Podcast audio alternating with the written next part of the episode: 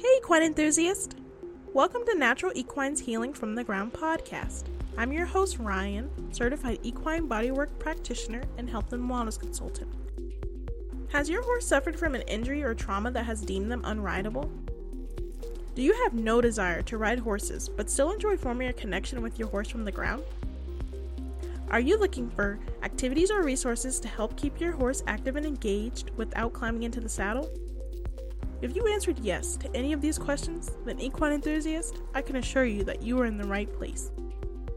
Each week, I will share activities and resources that will help you build a connection with your horse from the ground, strengthen your horse's musculoskeletal system and mind regardless of physical or behavioral limitations, and feel confident in your equestrian journey from the ground.